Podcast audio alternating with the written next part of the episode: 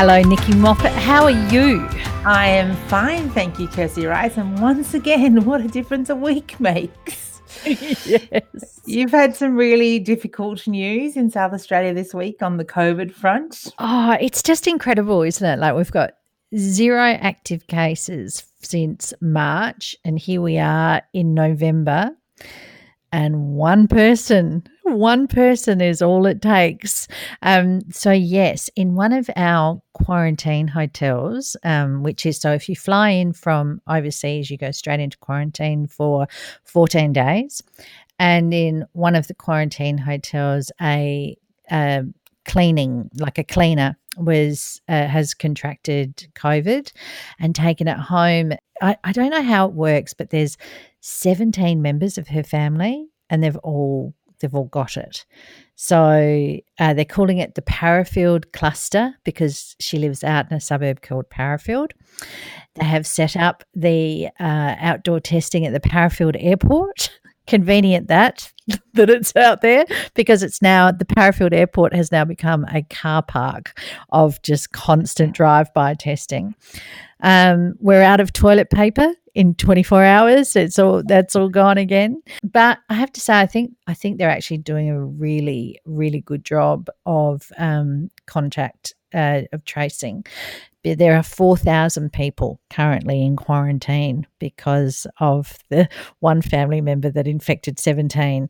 So 4,000 people automatically go into quarantine. I think we've had five schools shut down and there were only five new cases today. So we'll have to wait and see. Really, it'll be over the next week to see whether they've, you know, got hold of it or if, yeah, yeah to see what happens. And Nikki, uh, you know, where I'm in two worlds here, where I'm I'm on the quarantine Facebook page with all the Aussies that are in quarantine and reading their reaction. And then I'm out in the general public and hearing their reaction because, of course, there is no mistaking that this has come from overseas, that this has come from one of the quarantine hotels. So I think the general public's automatic uh, assumption is well, if we didn't, if there weren't people coming into Australia, if we didn't have these quarantine hotels, quarantine hotels, you know, this wouldn't happen. Um, but of course, it's it's gut wrenching reading the comments. That, oh. that, you know that that the the to be fair to the media, they've done a really good job of trying to cover why people are coming home and how they're coming home and and yes. how they've been quarantined. And just to see this punch up straight again the comments about we shouldn't be having these people come here. They should have come earlier. Also i was absolutely devastated to read in one of the quarantine groups that now all the people in that hotel have to move to another hotel and do 14 more days of quarantine. Yes yes. Uh, which i thought was just so Yes. I mean, no fault of their own that, that this has happened either. So it's just, you know, no. it's really hard. So, Kirsty, let's move on now to the four fat questions. Yes. So, what makes you excited for a new move? So last week you asked me how it was going, you know, what I was where I was up to, how it was looking for a move over summer. And after our talk, it prompted me to call the school, an international school in Copenhagen, and talk to the admissions department. And by the time I was finished with the admissions department, I was ready to move. I was ready to move tomorrow. I was ready to go to school at this school. I was all in. Wonderful. And it just made me, it just made me think about the things that make you excited about moving. So moving is big, there's a lot. And if you've done it a couple of times, you know that things go wrong and it's shitty. And no matter how much you downsize and Marie Kondo yourself, there's still a lot of boxes. so, uh, but but there are things that make it worth it, and and in your mind, it's the excite. Part of it is the excitement. Part of it is the, wow, this could be so much better, or this could be so great. It doesn't have to be better, but it can be different and good. So mm. I was mm. wondering from you, what makes you excited about a new move? Do you know? Everything makes me excited about a new move. I am addicted to new moves, and I'm sure all serial expats out there will identify with just the, simply the idea of a move will have me Googling my way down a rabbit hole. You know, I'm instantly where am I going to live? What's my new area going to be like? Oh, look at that house. Look at that. Look at that apartment. Oh, could we could we get that home? Um, it's all the new friends, the new adventures. Um, I am completely addicted to the idea of a new, fresh start. Um, and there is also this massive surge of creativity that comes when you go somewhere new because you get that new perspective and new sights and new smells and everything is a wonder. Um, and of course, there's all the bad bits and the scary bits and the horrors. I, you know, I've broke down at every new move and um, been in tears on the side of the road because I've been lost and friendless and felt like I wasn't quite sure who I was anymore, and um, you know, had desperate, desperate moments. But I think the good just always outweighs the bad, and I, I wonder too, Nikki. You know, I reckon this is the fun bit, this bit that you're about to do of where are we going to live? You know, what's the school going to be like? Um, what are we going to go and see? You know, that research of this new place. I mean, and I guess too, you've got a little bit more of the known because you have a family member that's already there. So yeah. that that fear is out too, that you know someone's there and and it's all smooth sailing. I don't know what what makes you excited about move. Well, I think all the things you just said, I I, I agree with that, and and I I'm now. I'm probably a little bit more experienced. I mean, I don't have a checklist of things I ask a new school. I mean, I know for each of my children what's important in a school, and so I I do spend five minutes before I make the call thinking about that. The one of the things I said at the end of the call was, um, "What haven't I asked that other parents ask?" Like, what am I missing? What What are other questions that you get? That's a great question. And she said, uh, she said, "Oh, um, you know, some people ask about where to live, and as you said, we already we already are familiar with Copenhagen in a way, and we know where the school is, and you know where we'd like to live, that kind of thing. So it, I just thought it was a good question to ask her. Like, what do other people ask? Was it weird? Um, only asking for one child and not two? That's what I said to her. I said, This is very strange to me. We're moving in. I will only have one child in school. And she said, Oh, that's a shame. And I was like, How do you know? Like, you know, I could have six kids and this could be such a relief. But it was, it was uh, the way she said it and the way I phrased it, I guess, was a bit regretful. But yeah. so I think it is strange. I mean, when you meet people in a new school, and this is so weird, and this is, you say, oh, hi, you know, blah, blah, blah. How many kids have you got? And everyone says, oh, and, and it's just, you know, people say, oh, I've got three kids, you know, kindergarten, yeah. fifth grade, sixth grade, that kind of thing. And so now it's like, well, I've got mm. two kids, but just one at mm. the school. I, I don't know. It's just yeah. a different feeling. Yeah. yeah. Oh, look, Nikki, I, I, I totally get that feeling. And I remember it with when my first daughter went to boarding school and I would meet new people and I would really feel the need to tell them that we weren't complete, that there was one of us missing. You always need to explain who you are and who, and you'll do that from now on, even if Zeke's there. You'll feel the need to tell everyone that you there is someone else, and this is where they are, and this is what they do, because you can't, you can't, you, you can't be you without the whole team. Well, that's how I feel too. No, know? no, and I'm and, sure that's true. Yeah, I'm sure that's true, even for our much smaller family than yours. But yeah, I'm sure sure it's very true. Okay, Nikki, I want to ask you. Uh, you mentioned Marie Kondo before about your clean out strategy. So on the weekend, I decided to clean out the We've got a, a very small built in wardrobe here at the beach, but I decided I would clean out the bottom of it because I haven't done that and we've nearly been in the house for three years and don't even think about the visual of that. So, threw everything on the bed and you know with much excitement got inside the cupboards wiped out all the floors then came back in and looked at everything on the bed and everything on the floor and thought oh, good Lord, what have I started? And promptly left and went and sat outside and read the Saturday papers and had a cup of coffee. But Lisa, one of our listeners who's on Insta as well, said to me, I want to know what is, what is your strategy? Like, how do you clean out your closets and your wardrobes before a move? Um, so I don't know, Nikki, have you worked out your strategy before? Because I mean, this is all in your future. Yeah, in my immediate future, short to short to medium term. Yeah, look, I haven't, but I a lot needs to go. I mean, I have clothes from Australia. No, no, no. How? Oh God, I am. I don't know, Nikki. I've just found a way that we are very, very different. I thought we were very, very similar. No, I'm a total Kondo. If you're not bringing me joy, off you go. No, I'm just like this is a dress that uh, you only wear sort of once every two or three years. I better keep it in case I need it. No, I no. don't know where I would buy a new version of this.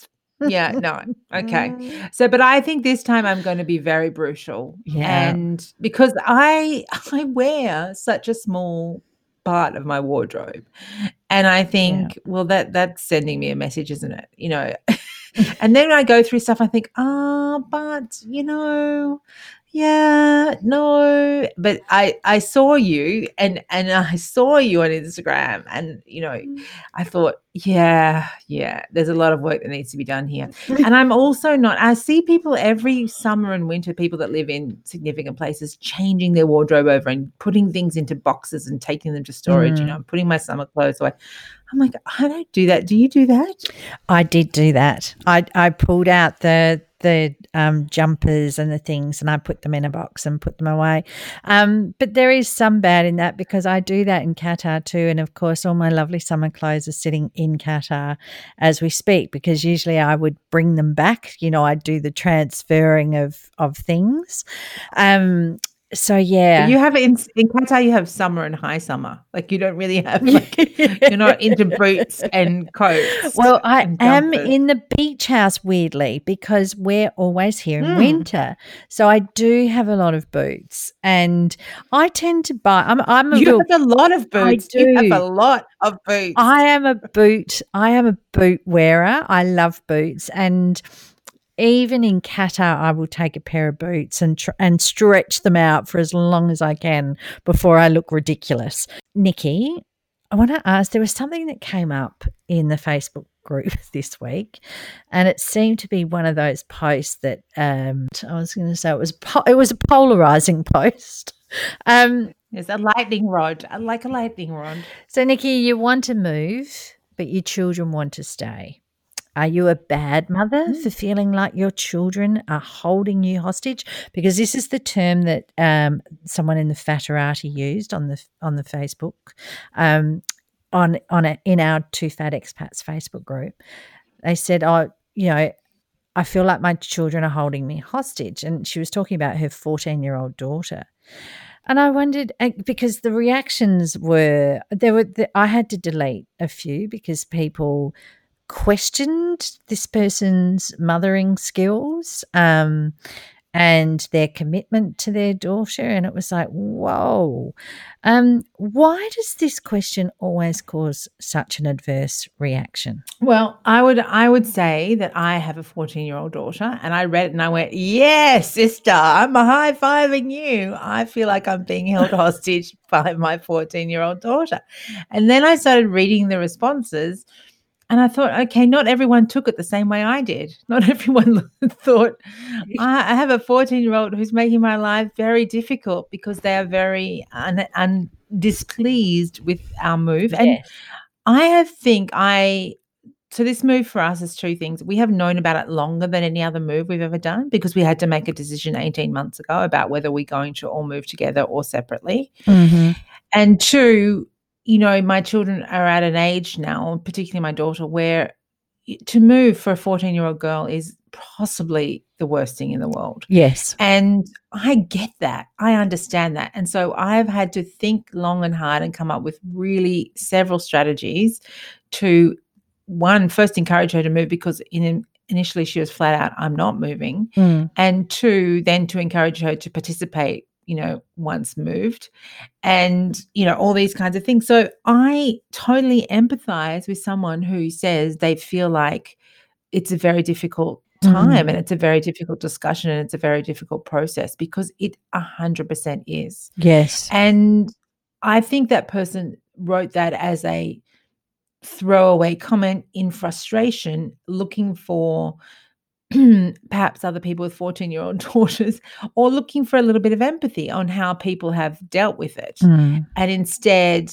what happened was, as happens in every social media post since the beginning of time, is people read it from their own point of view, which is 100% fair. Mm. And some people who were third culture kids who are now grown up said, Hey, sister, you know, think about this. If you were 14, how would you feel?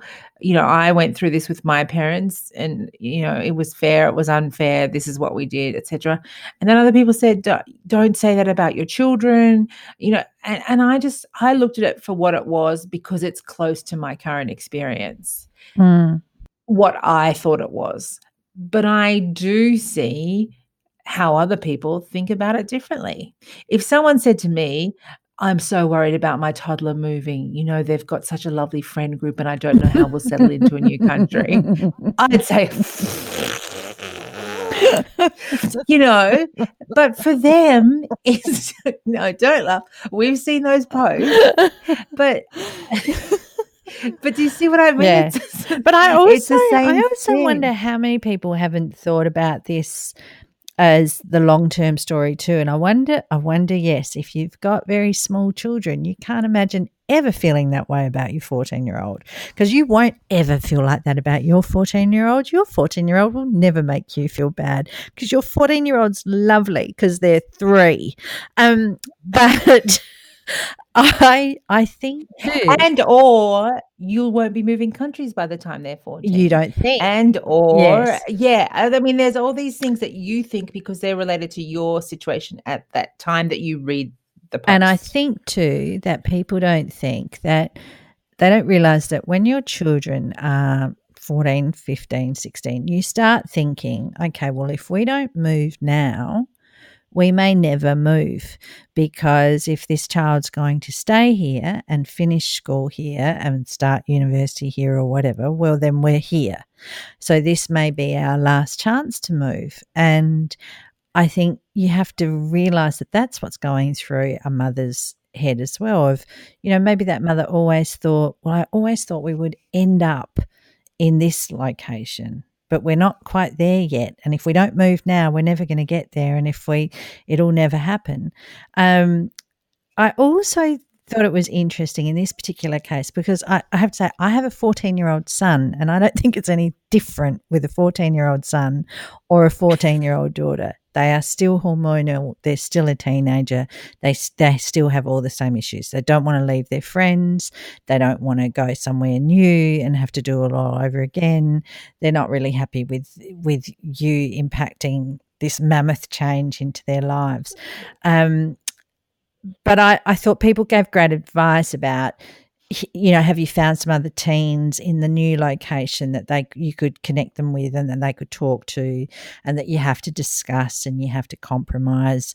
You know nikki i've always been a big one that you've had to have had this discussion all the way along so it's never a surprise so that you know people don't go what? Wait huh? You know when did this come up? You know it has to be there. But I thought it was really interesting that for every success story, there was an opposing tragedy or story. Yes. So there were plenty of people that said, I moved when I was 14. I didn't want to go. I fought it all the way. I ended up loving it. And then there were other people saying, I didn't want to go when I was 14 and I absolutely hated it and it was the worst thing that ever happened. Um, you don't know. I mean, all you know is it will probably build enormous resilience in your child, um, and it will be an experience that you will go through together. Yeah, look, I think it's really tough, and I, I, I think that with apologies to parents of toddlers everywhere for my previous statement, but I just think that you know you read something and you look at it through your own lens of experience, and and that's the only thing that you can apply. But it just creates so much drama, like 14 year old children create so much drama. Yeah. okay, guys. Last one. Something that also really struck me. I think the group's really playing a big role in our questions this week. But in a, in the Fatterati this week, someone posted a picture, and it was a picture of a garlic with a uh, with a clove pulled out, and in the in the place of the clove was a little piece of mandarin, and it said, "Not everywhere you fit in is where you belong." And I thought it really struck me. I was like, "Wow." like, like some philosophical breakthrough. And I was thinking, that is really, really true. But then does it change? And I, I, thought, you know, do you turn from a piece of mandarin into a piece of garlic or do you never? Are you always the mandarin? And when you go back to your home country, you're the mandarin. Yes. Not every place you fit in is where you belong because the piece of mandarin fits in the garlic. Yeah. Do you know what I thought when I saw that? I and and it is how you're feeling at the time, isn't it? Because I thought I could show that to my 14 year old son who is hanging out with a bunch of people at the moment or who he feels are all different to him. Um, but I also yeah. thought, oh, that could be a really a really bad track to go down because you're just confirming that he's different. Oh, you that you're different. Yeah. Well, and I and and then I was thinking, gee, isn't it interesting? You know, when you're older, you want to be diff- a little bit different, yes. but when you're younger, you just want to be the same. But I I think we're all. I think the truth is that that piece of garlic is going to walk her away with a lot of mandarin on it. okay. Good point. There's not only going to be one piece of Mandarin there, there's going to be more than one. So, okay, so that's the thing. So, I guess it's about so you fit in. So, is it fitting in by looks or by feel or like or and belonging? Because fitting in and belonging are obviously two different things. And some of it's mm. about external and some of it's about internal. And I just thought, as an expat, it's a really poignant illustration of of a lot of about how people feel and sometimes in the beginning when you move to a new place you definitely you feel like a, a piece of mango like you wouldn't even get in the garlic but but over time you might become the mandarin and still be like the still mm. fit in you know you can walk into a supermarket and have a conversation or and everyone knows you're still a mandarin you're not a garlic clove but you feel like you're still fitting in the overall outline of you know how it all works anyway mm. i just it just really struck me and i yeah. just thought we could have a little chat about it yeah it was it was a very good visual i thought i agree with you i really liked it as well and i think in any expat group you could go and open up any one of those bits of garlic and find that they're all multiple fruits on the inside, you know, but everybody's just done their thing to all fit in the one thing. Nikki, the 66 days to form a habit, you know, I was going to stretch for mm-hmm. 66 days in a row yeah, and take how's photos. That go? Well, yeah, not good, not good. it's time for me to admit defeat. I can't work out if I need a different challenge or if I just need to because my problem is the sharing every day. It's the taking the photo and sharing every day. And I did see that there was someone who loaded up five days worth and just did one post and had them in their thing. And I thought, oh, maybe I could do that. Or then, then there were a couple of days I didn't do it because I went to Renmark to, you know, go stay with my parents and then it was like oh i don't have my roller and i don't have my whatever and it was you know it was just there was nowhere to lie in the middle of the floor at my parents' feet in the lounge room. It just didn't really fit with the moment. I thought, oh, maybe I should do a 30 minute walk every day. I don't know. I will wake up tomorrow and decide, but I promise whatever I do, I will post like I'll do seven photos in one yeah collage. Look, I maybe. think I have to say when I was doing the 50 50 days to 50 and I did 50 walks. I just had it on Strava, and so it was easy because it was there. So every time I walked outside, I turned on Strava. That's what I'll do. Yes. and so you don't that's good you advice. don't even have to take Yeah. photos because it's already there. So at the end of the week, you just go, "Oh, here, let me take a photo of my last seven Yes. days," and that's easy. I yeah, think yeah. I think the the effort's not not so much on the sharing, but not on the doing. So it's good to see you, and I'm really impressed by the people in the group who are doing the photos and taking the thing, and that's excellent. Uh, but Yes. it's about more the doing. Although my friend Mary has a Peloton. And she keeps messaging me about, oh, you want to do this live class? Let's do this live class at this time. I'm like, oh no, I can't make that time. I said, keep asking me, keep asking me. Anyway, on the weekend, it was a Saturday. She said, let's do a class at 5:30. Beyonce has has joined Peloton, so there's like a Beyonce Peloton situation. Are we talking 5:30 a.m. or p.m.? No, PM, PM, PM. Right, good, good. So I only get up at 5:30 a.m. for you. Anyway, so but so and I said, okay, I can't really avoid it because it's a weekend and I can do it. She said it should be okay. About two minutes in, I was screaming. uh, She couldn't hear me because she, of course, lives in another part of town, going, This is the worst thing I've ever done. And then in this class, you're in a live class. So what you see is uh, you see the instructor, but then you see on the side where you are in terms of the class. So there's 2,000 people Oh, globally doing this class, and then you're down the bottom, and then you just keep battling. So you just go, "Oh, I'm not the bottom, I'm two from the bottom, I'm three from the bottom. You keep going, keep going. Then it gets too hard, and then you go, Oh, and then all of a sudden you're at the bottom again. Oh, anyway, I said to her, I said, look, this is all very great listening to Beyonce music, but come on, sister. Like, I no, I'm not for live classes. I'm just all for beginner classes that are pre-recorded that I don't have to worry about competing with people live with. Okay. Hey, Nikki. I reckon now in our three favorite things, we're both going to have uh, the Crown. Hopefully, have you have you got to watch a little bit of it?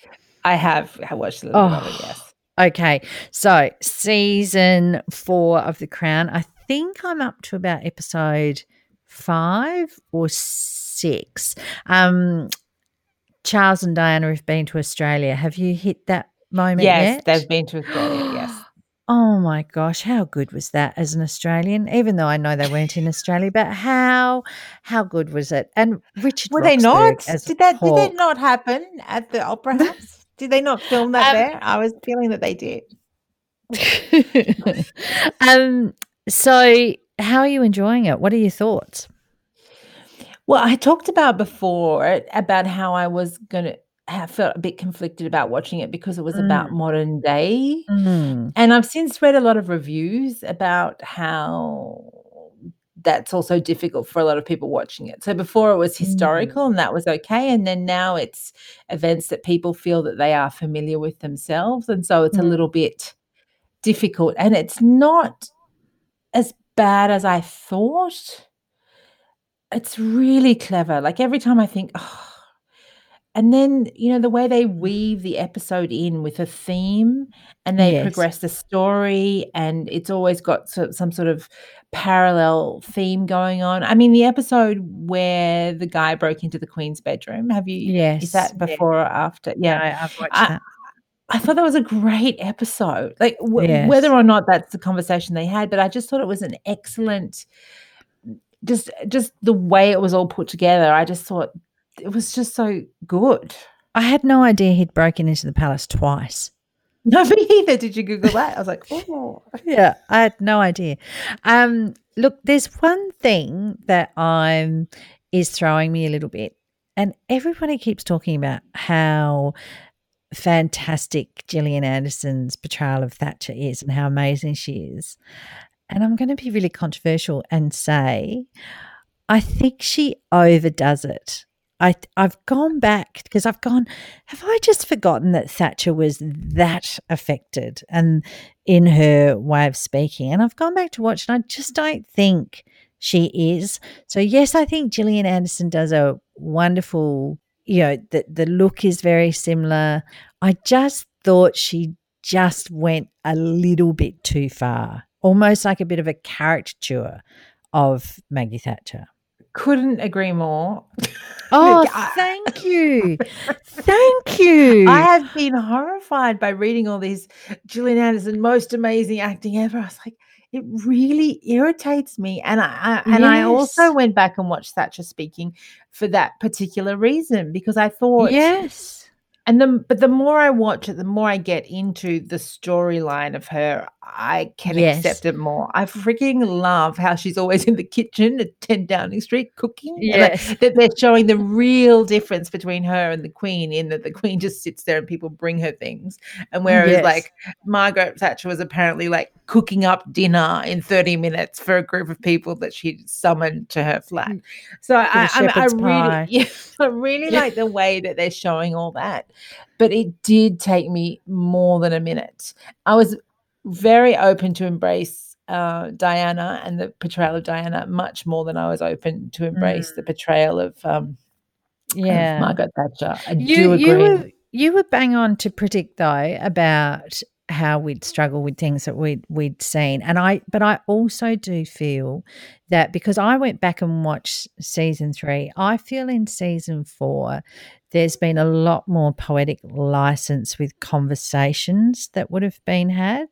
Um, so I think, oh, and I- and I think Charles has been given a really a, a, a raw, like a short straw, in that where I've watched, you know, now you can go onto YouTube and you can see the original footage versus the crown footage side by side. You know, there's a whole lot of going on.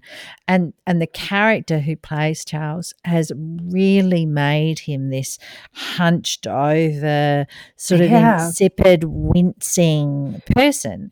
And when you look at the footage side by side, you go, well, no, Charles didn't do that. He, he isn't all hunched over and insipid and wincy. Okay, one of the other things I've watched in the last week is I, I can't remember, Nikki, did I tell you that I went back and watched the final episode of The Circus after the election? oh no, you didn't. But yes, I- Yes. So I, I really wanted to, like, post election, I thought, I've got to go back and watch the last episode just to see how they wrapped up and finished up. And just one of the, uh, I guess it was just such a pleasant surprise was uh, Debbie Dingell speaking about Biden in that final episode. Um, now, I didn't know Debbie Dingell. I was I didn't know about John Dingell, who held the long. He was the longest ever serving member of Congress in American history, but he represented Michigan for more than fifty nine years.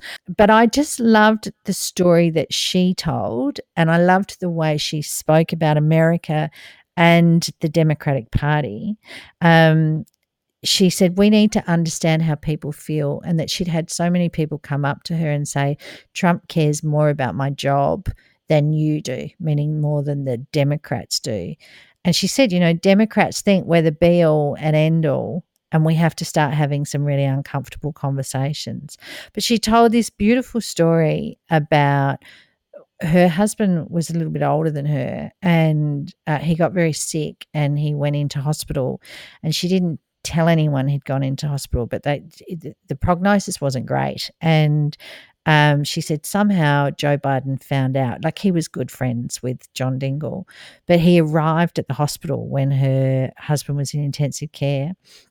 And the doctor had said, Look, I think he's, I think he's, you know, going, this will be it. And evidently Joe Biden went in and said, Look, it's not your time. You've got more work to do. This isn't your time. You've got to get better. And he did. And he came back and he lasted for another four years.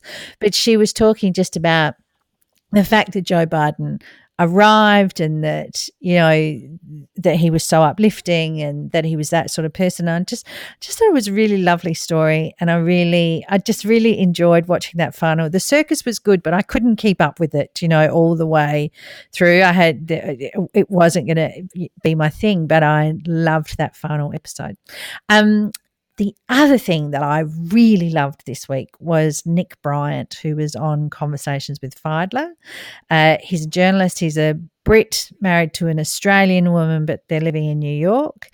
And so the breadth of his knowledge and the experience that he's had of being in front of so many different politicians from all over the globe, it, it was just really good listening. You know how you get someone that's just so so well traveled, such a brilliant expat too.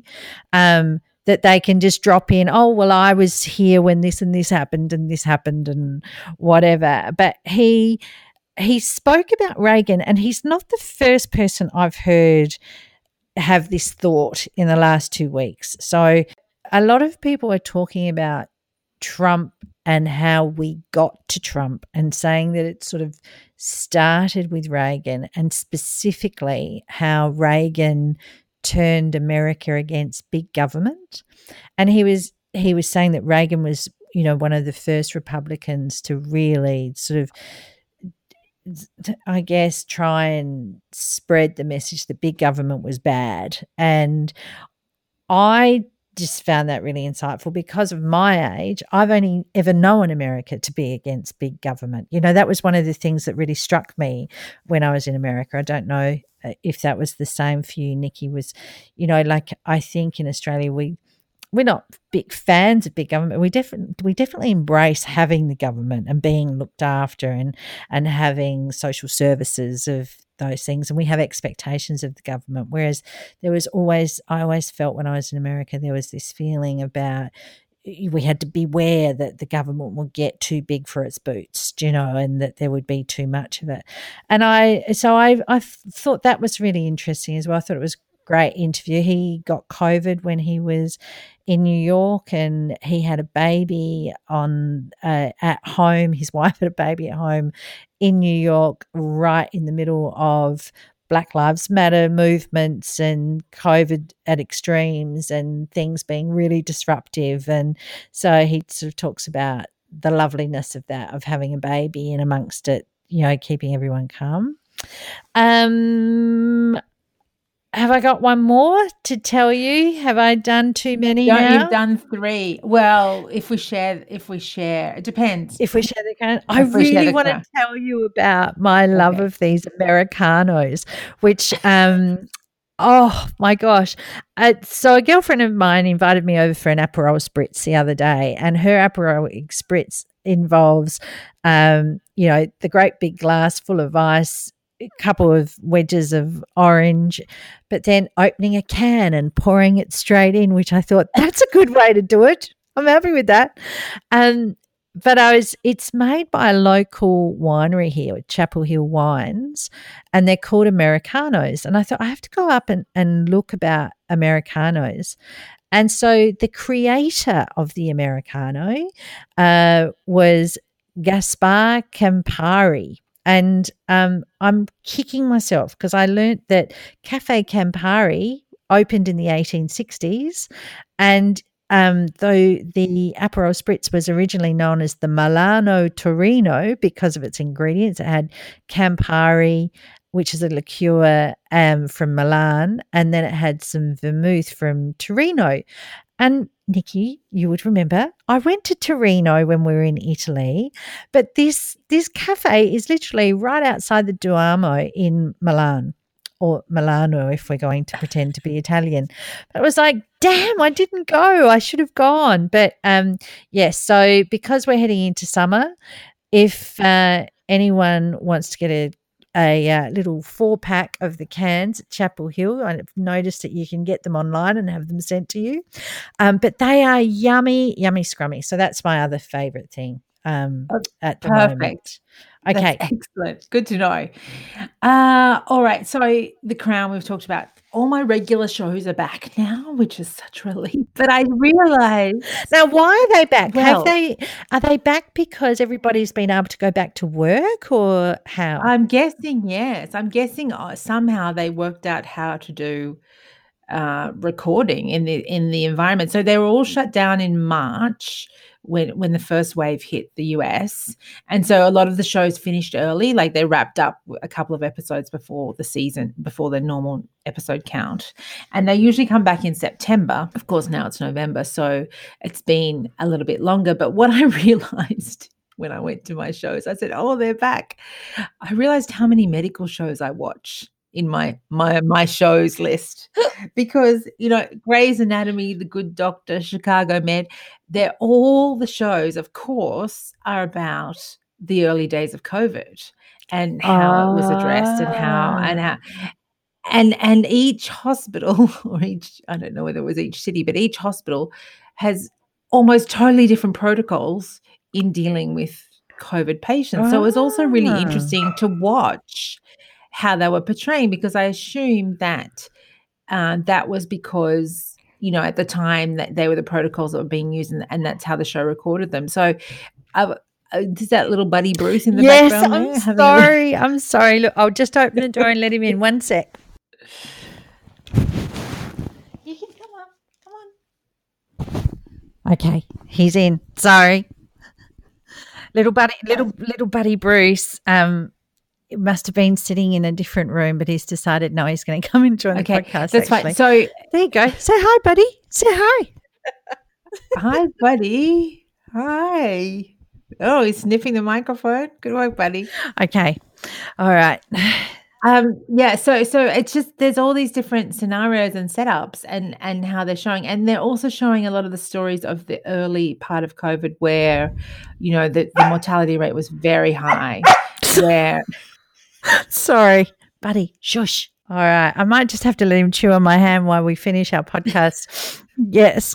um, okay, so they're, they're showing the the really the really sad stories of early COVID, and it's it's a little bit depressing. I mean, I did push through, and I was able to complete my trash TV, but it was it was like it was very sad to be reminded of that very early time when people didn't know what was happening, and to be reminded again of of how people are so separate once they go into hospital and and how that all works. Anyway, the shows are back. That's one thing.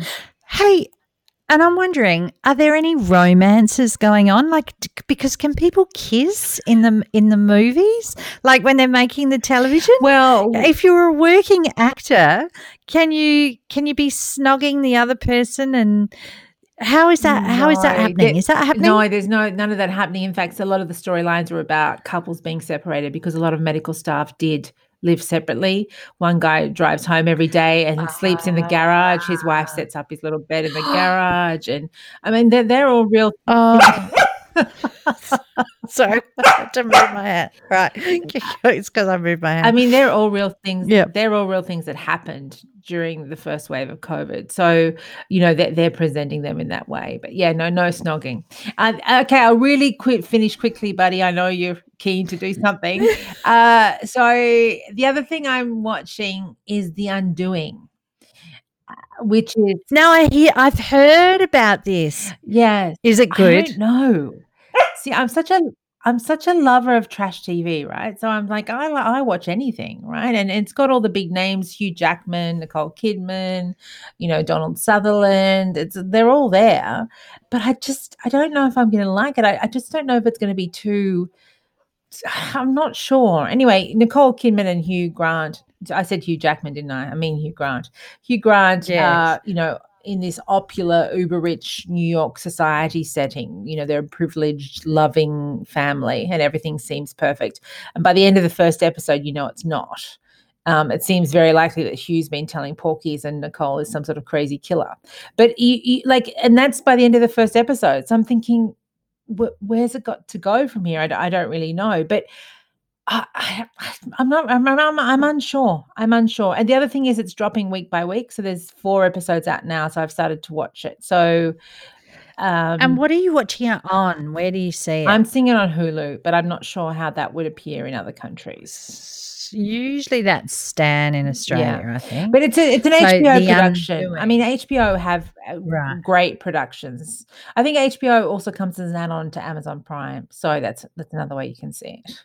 Is that one of Nicole Kidman's um uh, one of her productions? You know how she does them with Reese Witherspoon and I don't know, but but I was watching it, and I don't know when you watch things online. When it comes to the intro, like you usually just fast forward through it. But I was doing something, and so the intro song was the intro song was playing, and I thought, hang on, that's Nicole Kidman singing that. No way. I was like, I'm sure this is Nicole Kidman singing. So then I Googled it. I, I, just let the whole thing play and I Googled it. And yeah, it, she sings some sort of dream, a little dream of you or something, the whole thing. Ah. Because I remembered that she sang in something else, Moulin Rouge or something. Yes, she did. and then. I heard, I was like, that's her voice. Anyway, so I, I would I would be interested in other people's uh, feedback on it because it I don't know whether it seems like it's trying too hard yet. I, I'm not sure. Uh-huh. Uh huh. Okay. so that's it for me. So thanks, Kirsty. Thanks, buddy. I think you only gave two. Oh no, we were sharing the crown, weren't we? Oh, one last thing on the crown. Are you listening to the Crown official podcast? I'm I'm not yet, but uh, I've got it downloaded so I can do it because Uh-huh. this week I haven't been watching that much or listening to that much because we're uh, have to submit our extended essay draft this week. So there's been a lot of concentration on that. I love the, I love the way you say we. Um, I know, and, and it's when you have a child that has no executive function skills. That is like I do a lot of sitting in the corner of the bedroom and uh, throwing Yeah. things. So yeah. I'm not Yes, definitely yes. not doing the work, and it's so frustrating to me because it would be such a great essay if I could write it. But Right. but there's a lot of supervision going on. It needs to be active supervision. Okay. All right. I'm going to stop wrestling, buddy, now. I'm going to take a photo to share with the. He's actually chewing the microphone. Buddy Oh, Bruce. buddy, you're so cute. You're so cute. He really would like to go for a walk. Okay. Will you take him for a walk and pop it on Strava? Oh, yes, that's a good idea. Okay. Um, Nikki, I'll see you next week. See you next week. Bye. Bye.